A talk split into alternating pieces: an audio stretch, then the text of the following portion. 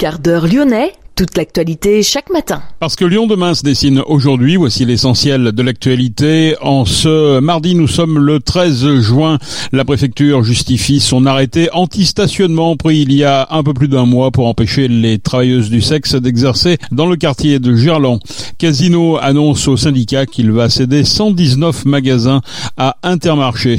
LS Service vient d'être placé en redressement judiciaire à Saint-Priest. Le château à Villeurbanne offre un lieu d'hébergement temporaire à des personnes vulnérables et sans domicile. Visite avec Nina Sag qui s'est rendue sur place. Et puis nous parlerons également de rugby et du loup. Xavier Garbajosa n'est plus le manager de l'équipe. Lyon demain, le quart d'heure lyonnais, toute l'actualité chaque matin Gérald de Bouchon. Bonjour à toutes, bonjour à tous. La préfecture justifie donc son arrêté anti-stationnement pris il y a un peu plus d'un mois pour empêcher les prostituées d'exercer dans le quartier de Gerland. La députée écologiste Marie-Charlotte Garin avait réclamé des explications regrettant entre autres l'absence de concertation préalable avec la ville. La très forte concentration de ces camionnettes présentait des risques sanitaires par les déchets engendrés, explique la préfecture. Ces activités avaient également rendu le quartier dangereux. Certaines femmes avaient été agressées, des plaintes avaient été recueillies pour des faits de violence, agression, destruction, menaces. Les services de l'État ont alloué près de 1,5 million d'euros aux associations spécialisées pour lutter contre la prostitution, le proxénétisme et la traite des êtres humains. Pour 2023, la préfecture a déjà prévu un budget supplémentaire de 23 000 euros, chiffre le préfet délégué à la sécurité Yvan Bouchier. L'arrêté anti-stationnement visant les prostituées de Gerland avait été conforté le 5 juin dernier, le tribunal administratif de Lyon ayant rejeté un recours en annulation déposée par des associations. Casino a annoncé au syndicat qu'il allait céder 119 magasins à Intermarché. 57 d'entre eux devraient être cédés dès la fin de cette année, 62 autres progressivement d'ici trois ans. Les sites touchés concernent essentiellement l'Occitanie, la Nouvelle-Aquitaine, PACA, mais aussi Auvergne-Rhône-Alpes où se trouve le siège historique du groupe à Saint-Étienne. Un magasin de Lyon 7e devrait être cédé à Intermarché. 4000 salariés seraient concernés par ces le distributeur emploie aujourd'hui plus de 5000 personnes en France. Les élus du personnel du groupe Casino ont initié une procédure dite de droit d'alerte économique pour avoir davantage d'informations sur la situation de l'entreprise. Le groupe stéphanois serait plombé par quelques 6 milliards de dettes. LS Service vient d'être placé en redressement judiciaire. La SCOP Sampriote est spécialisée dans la prestation de services liés aux énergies. Elle emploie près de 300 salariés. LS Service développe notamment Isium. Elle installe et distribue des bornes de recharge pour véhicules électriques. Easylux développe, fabrique et installe des luminaires LED et UVC. Une diversification destinée à pallier l'arrêt progressif de l'activité historique, à savoir les relevés de compteurs et l'installation de capteurs communicants. La SCOP est présente notamment à Lyon, Marseille, Paris, Nîmes, Toulouse, Troyes, Clermont-Ferrand. Cette diversification l'a conduit à de gros investissements. L'entreprise a un solide carnet de commandes après avoir remporté des appels d'offres estimés à 50 millions d'euros auprès d'Enedis et GRDF. Lyon demain? Planète. Le château à Villeurbanne offre un lieu d'hébergement temporaire à des personnes vulnérables et sans domicile. Installée dans une ancienne résidence pour personnes âgées, cette terre d'hospitalité, initiée par la ville et la métropole, est portée par Est Métropole Habitat avec le soutien du GIE La Ville Autrement, poursuivra son activité jusqu'en 2025. Nina Sag s'est rendue sur place. Réfugiés politiques, personnes sans abri, jeunes sortant de la protection de l'enfance ou encore femmes victimes de violences, des identités plurielles cohabitent au château, un projet d'occupation temporaire permettant de loger et d'accompagner ces personnes pour qu'elles retrouvent un semblant de vie normale. Ce projet d'urbanisme transitoire s'inscrit dans la politique de la ville de Villeurbanne en matière de précarité et d'hospitalité, et c'est d'ailleurs ce qu'explique Cédric Van Stevendel, maire de la ville. L'hospitalité, c'est de ne pas renoncer euh, d'abord à l'histoire de la ville. Cette histoire, elle s'est construite sur euh, des vagues de migration, sur le fait que chacun pouvait venir euh, construire sa vie, son parcours de vie, une étape dans sa vie à Villeurbanne. Et aujourd'hui, on continue. Et pour autant, c'est aussi de le faire sans aucune naïveté. C'est pas facile de vivre les uns avec les autres. C'est pas facile d'accueillir un autre différent. Et donc, on essaye de concevoir cette question de l'hospitalité finalement comme une ville qui a plein d'endroits où les gens peuvent se rencontrer, peuvent se croiser. Le château est un nouveau nouveaux lieux de cette nature-là, mais avant il y avait le phare, avant il y a, l'archipel aussi qui est un projet autour de la solidarité. Le phare, c'est autour de l'accès à l'eau finalement, à pouvoir se laver, etc. Et donc l'idée c'est d'avoir des lieux à la fois qui apportent un service à celles et ceux qui n'ont pas de logement ou qui sont dans des situations de grande exclusion, mais ce sont aussi des lieux ouverts pour que ça soit des lieux de rencontre. Et le château, c'est typiquement ça. On apporte une offre de logement, au départ plutôt à des femmes isolées, soit jeunes mères, soit en situation de, de rupture. Mais ce projet s'est construit avec les habitants euh, du quartier autour, au départ avec parfois des angoisses qui sont exprimées, des peurs, mais avec la volonté vraiment d'en faire un lieu de vie du quartier. donc pour nous, l'hospitalité à Villeurbanne, c'est accueillir, mais faire en sorte que cet accueil, il fasse ville, tout simplement. Et comment on fait pour le faire accepter justement euh, au voisinage? On est vrai, on raconte pas de bobards, on explique les choses, on prend du temps, on fait aussi se rencontrer les gens. Enfin, moi je crois qu'on souffre énormément aujourd'hui euh, de procès d'intention permanents qui sont faits sur l'autre en fonction de l'image qui a été construite, en fonction des on-dit, voilà, et que quand il y a une rencontre vraiment de femme à homme, d'homme à femme, d'humain à humain finalement, bah, la plupart du temps cette rencontre elle se passe bien, quel que soit votre parcours, quelle que soit votre origine, et donc nous c'est à ça qu'on travaille. Mais encore une fois, je ne nie pas que c'est pas facile d'être dans une ville où il y a euh, beaucoup de populations qui ont des histoires euh, très différentes. C'est pas facile d'accepter l'autre parfois quand euh, il a des comportements qui sont pas ceux que moi j'aurais sur l'espace public. Et ça, il faut, le politique peut pas lâcher ça parce que sinon on va aller vers un repli sur soi et c'est là où la société qui est déjà en train de se fracturer va encore plus se fracturer. Et moi, ça c'est une angoisse assez importante en tant qu'élu. Et, l'important, c'est qu'on soit pas ici dans une enclave, hein, c'est que ce soit perméable.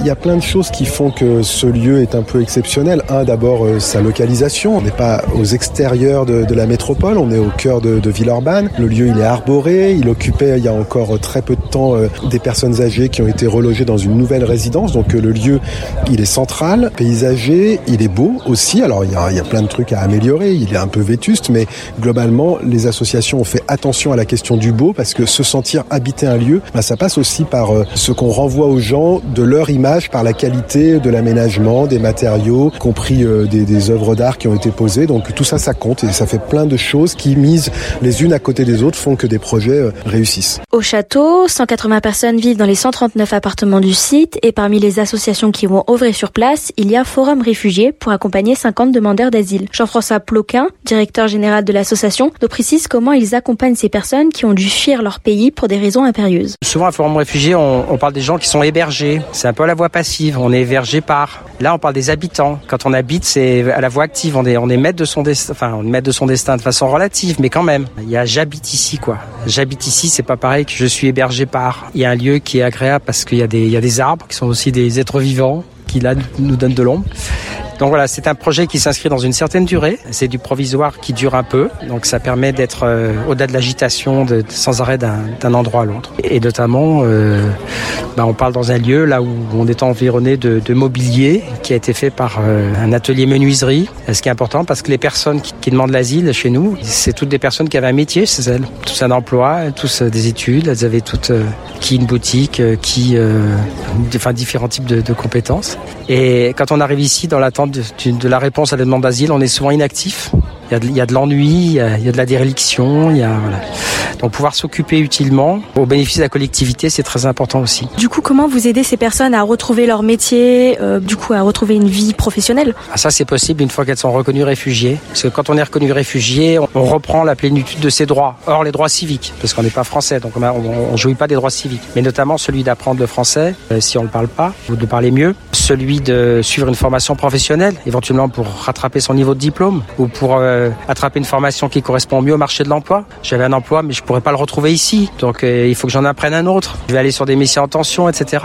Puis trouver un logement. Donc euh, là, on a un programme qui s'appelle Accélère, qui s'inscrit maintenant dans un programme qui s'appelait Agir. Il change de nom, mais c'est la même chose. Les réfugiés, ils, ont tous un, référent pour l'accès au logement et un référent pour l'accès au travail. Hein, c'est deux parcours qui sont tous les deux euh, pas évidents. Tous, tous les habitants de la métropole de Lyon qui cherchent un logement et qui cherchent un travail savent que c'est pas facile. Et quand on parle pas la langue du pays, c'est encore plus difficile. On aide les gens à mettre les bouchées doubles. Le projet offre une grande diversité de services et d'activités profitables à tous, même aux non-résidents. Au centre du château, par exemple, le restaurant chez Maggie accueille chaque jour des habitants et des Villeurbanais. Mais il y a aussi plusieurs animations organisées, comme nous explique Moussa Amirat, chargé de la vie collective à Forum Réfugiés. Moi, je mets en place des activités qui répondent essentiellement aux besoins des demandeurs d'asile. Ateliers d'apprentissage du français, ateliers de cuisine, pâtisserie, des ateliers extérieurs comme le bricolage, le jardinage, les ateliers vélo aussi. Qu'est-ce qu'ils réclament et qu'est-ce que ça leur apporte ces ateliers le, le, but c'est quoi C'est d'être vraiment euh, inclus dans la société Toutes les personnes que nous accueillons réclament à être ensemble, à avoir le droit de travailler, mais comme la loi n'autorise pas le travail, on a besoin de s'occuper. Les personnes vivent essentiellement dans leur appartement, sortent très peu et ont besoin de se retrouver à l'extérieur avec des gens pour pouvoir parler, s'épanouir. C'est quoi le quotidien ici? Euh, Je me lève le matin, je vais à mes rendez-vous médicaux, je vais à mes rendez-vous euh, pour aller récupérer à manger, mes rendez-vous avec mes travailleurs sociaux pour euh, les procédures d'asile, pour euh, toute l'administration. Ensuite, elles reviennent euh, chez elles et puis elles s'ennuient. D'où mon intervention pour lutter contre l'ennui, lutter contre l'oisiveté, faire des choses à partir de ce qu'elles demandent et ce qu'elles observent. Tous les ateliers qu'on a créés ici sont des ateliers créés à partir des habitants. Moi, je suis juste là pour euh, les soutenir matériellement, financièrement, mais euh, le savoir et les compétences, elles l'ont. Et quand je dis euh, matériellement, c'est fournir le marteau, fournir la scie, fournir les clous. Nous avons la chance d'avoir des bénévoles. Monsieur Pierre Latreille qui intervient ici, et lui, il se débrouille auprès de ses camarades pour fournir le bois, les palettes dans le cadre du, de l'atelier bricolage. On a d'autres personnes qui fournissent tous les plants de légumes pour l'atelier potager.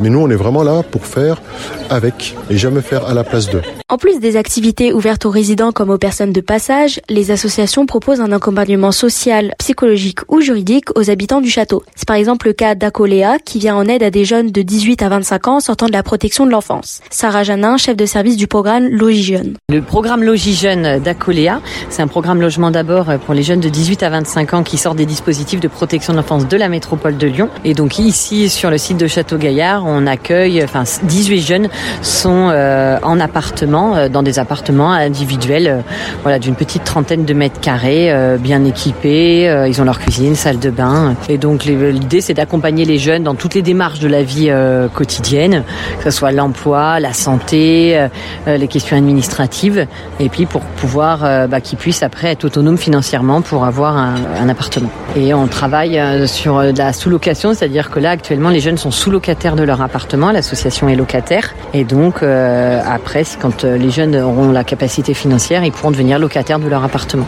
Et euh, du coup, je suppose qu'il y a quand même beaucoup euh, de jeunes majeurs qui euh, candidatent. Et comment en fait vous faites pour les sélectionner? En fait, c'est pas une, c'est les maisons de la métropole de, de, Lyon qui nous orientent les jeunes avec une validation par la maison de la veille sociale. C'est eux qui nous orientent. Après, on rencontre les jeunes. C'est une équipe de travailleurs sociaux qui rencontre les jeunes. Et après, on vérifie que les conditions, euh, les conditions sont remplies. Il faut qu'ils aient au minimum un titre de séjour, mais pas de récépissé pour pouvoir accéder aux, aux allocations pour le logement. Et il faut qu'ils qu'ils aient aussi envie d'adhérer à un programme, d'accéder à un logement, d'être accompagnés par une équipe d'aller vers.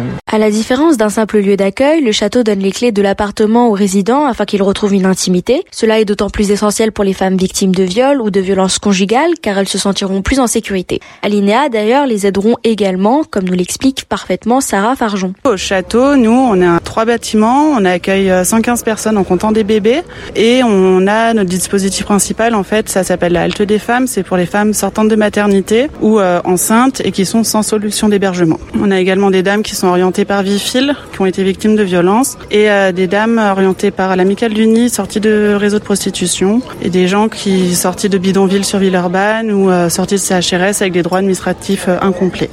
Concernant ces femmes victimes de violences euh, ou encore euh, des anciennes prostituées, est-ce que vous avez un suivi psychologique et comment ça se passe? Pour les dames victimes de violences, il y a l'association Vifil en fait du coup qui les a prises en charge, qui fait des propositions d'accompagnement psy. Euh, L'amicale Luni également, en fait, il y a tout un travail social en fait qui est fait avec les salariés de l'association. Et en fait, nous, on accueille les dames quand elles sont sorties des violences, quand elles sont sorties des réseaux et qui étaient, elles étaient en fait avant en dispositif nuitée d'hôtel. Euh, nous, on travaille peut-être un peu plus sur les euh, conséquences des violences, sur donc tout type. Comment est-ce qu'on on fait en fait pour que les conséquences des violences soient moindres dans euh, ben, tout un parcours d'insertion professionnelle, sociale et de l'accès aux droits? Et comment vous aidez euh, après euh, ces femmes à se réintégrer dans la société? Du coup, on est une équipe en fait qui est pluridisciplinaire. Donc on a une assistante sociale, des éducateurs spécialisés, on a une auxiliaire de puriculture aussi pour les mamans. Et c'est un travail assez global en fait déjà sur l'accès à la santé, du prendre soin de soi, de se réapproprier son corps, notamment quand on a été victime de violence, quand on a un parcours de rue en fait, ben, on n'existe plus en tant qu'être humain en fait. L'idée c'est de survivre. Et donc là c'est travailler déjà, à, enfin réapprendre à vivre, à se réapproprier son, ben, son propre corps, son chez soi. C'est euh, ensuite de voir aussi les perspectives de régularisation. Il y a certaines dames qui peuvent avoir accès à des papiers, enfin via un titre de séjour, d'autres via une demande d'asile. Certaines c'est des parcours de sortie de prostitution, c'est un dispositif spécifique euh, en lien avec la préfecture. Et ensuite de travailler l'insertion professionnelle. Malheureusement, toute bonne chose a une fin et le château ne fait pas exception à la règle. Prenant fin en 2026, la ville de Villeurbanne souhaite que ce lieu d'hospitalité serve d'exemple pour de nouveaux projets similaires. Merci Nina. Un mot de rugby, Xavier Garbajosa n'est plus le manager du Loup. Il a été démis de ses fonctions de manager du club lyonnais par le président Yann Roubert. Ses indemnités de départ s'élèveraient à 500 000 euros. Reste désormais à savoir quel sera le nouveau technicien à la tête du club rouge et noir lors de la reprise de l'entraînement prévu à la mi-juillet. C'est la fin de ce quart d'heure lyonnais. On se retrouve naturellement demain pour une prochaine édition. Je vous souhaite en attendant de passer une excellente journée.